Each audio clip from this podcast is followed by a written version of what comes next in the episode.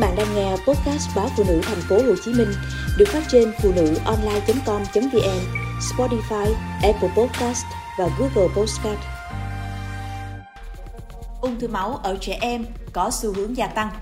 Phó giáo sư tiến sĩ Nguyễn Hà Thanh, Viện trưởng Viện Huyết học Truyền máu Trung ương cho biết, số lượng bệnh nhân ung thư máu ở trẻ em đang có xu hướng tăng lên.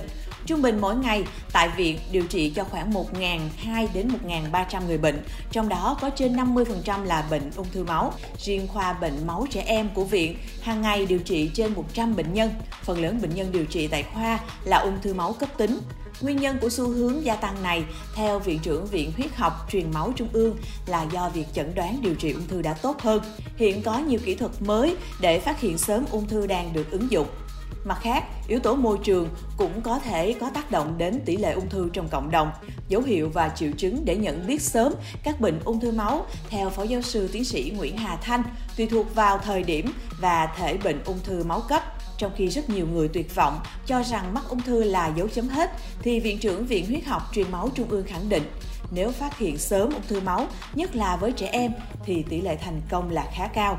Đặc biệt với người bệnh, cần tuân thủ việc điều trị và lạc quan, kiên cường trước mọi khó khăn. Có thể nhận biết các dấu hiệu ung thư máu ở trẻ em như sau thiếu máu.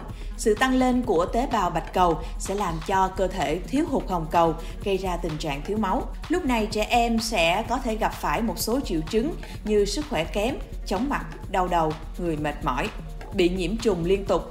Khi mắc ung thư máu, số lượng tế bào bạch cầu tuy tăng lên nhưng lại là những tế bào bất thường và gây hại cho cơ thể. Do đó, trẻ mắc ung thư máu rất dễ bị nhiễm trùng và nhiễm trùng nhiều lần mà không thể chỉ dứt điểm. Dễ chảy máu và bầm tím.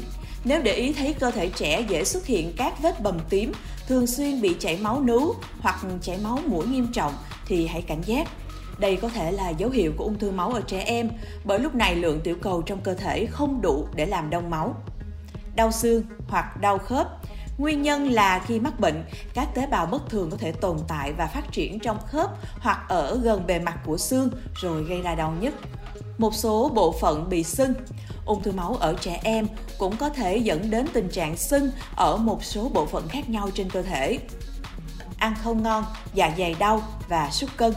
Nếu các tế bào ung thư máu khiến gan, thận và lá lách bị sưng thì các cơ quan này sẽ chèn ép lên dạ dày. Do đó, trẻ sẽ cảm thấy khó chịu, đầy bụng, ăn không tiêu và dẫn đến sút cân, ho và khó thở.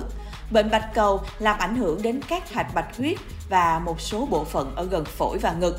Khi các khu vực này sưng lên, khí quản của trẻ sẽ phải chịu áp lực làm cho trẻ có cảm giác khó thở, đau đầu, nôn mửa và co giật.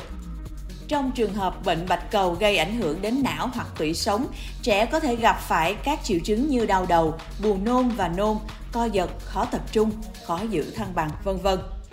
Phát ban trên da Ung thư máu khi lan đến da có thể khiến da trẻ nổi những đốm nhỏ sẫm màu trông rất giống phát ban. Kiệt sức trong một số trường hợp ung thư máu hiếm gặp, trẻ có thể bị kiệt sức nghiêm trọng, thậm chí không thể phát âm rõ ràng.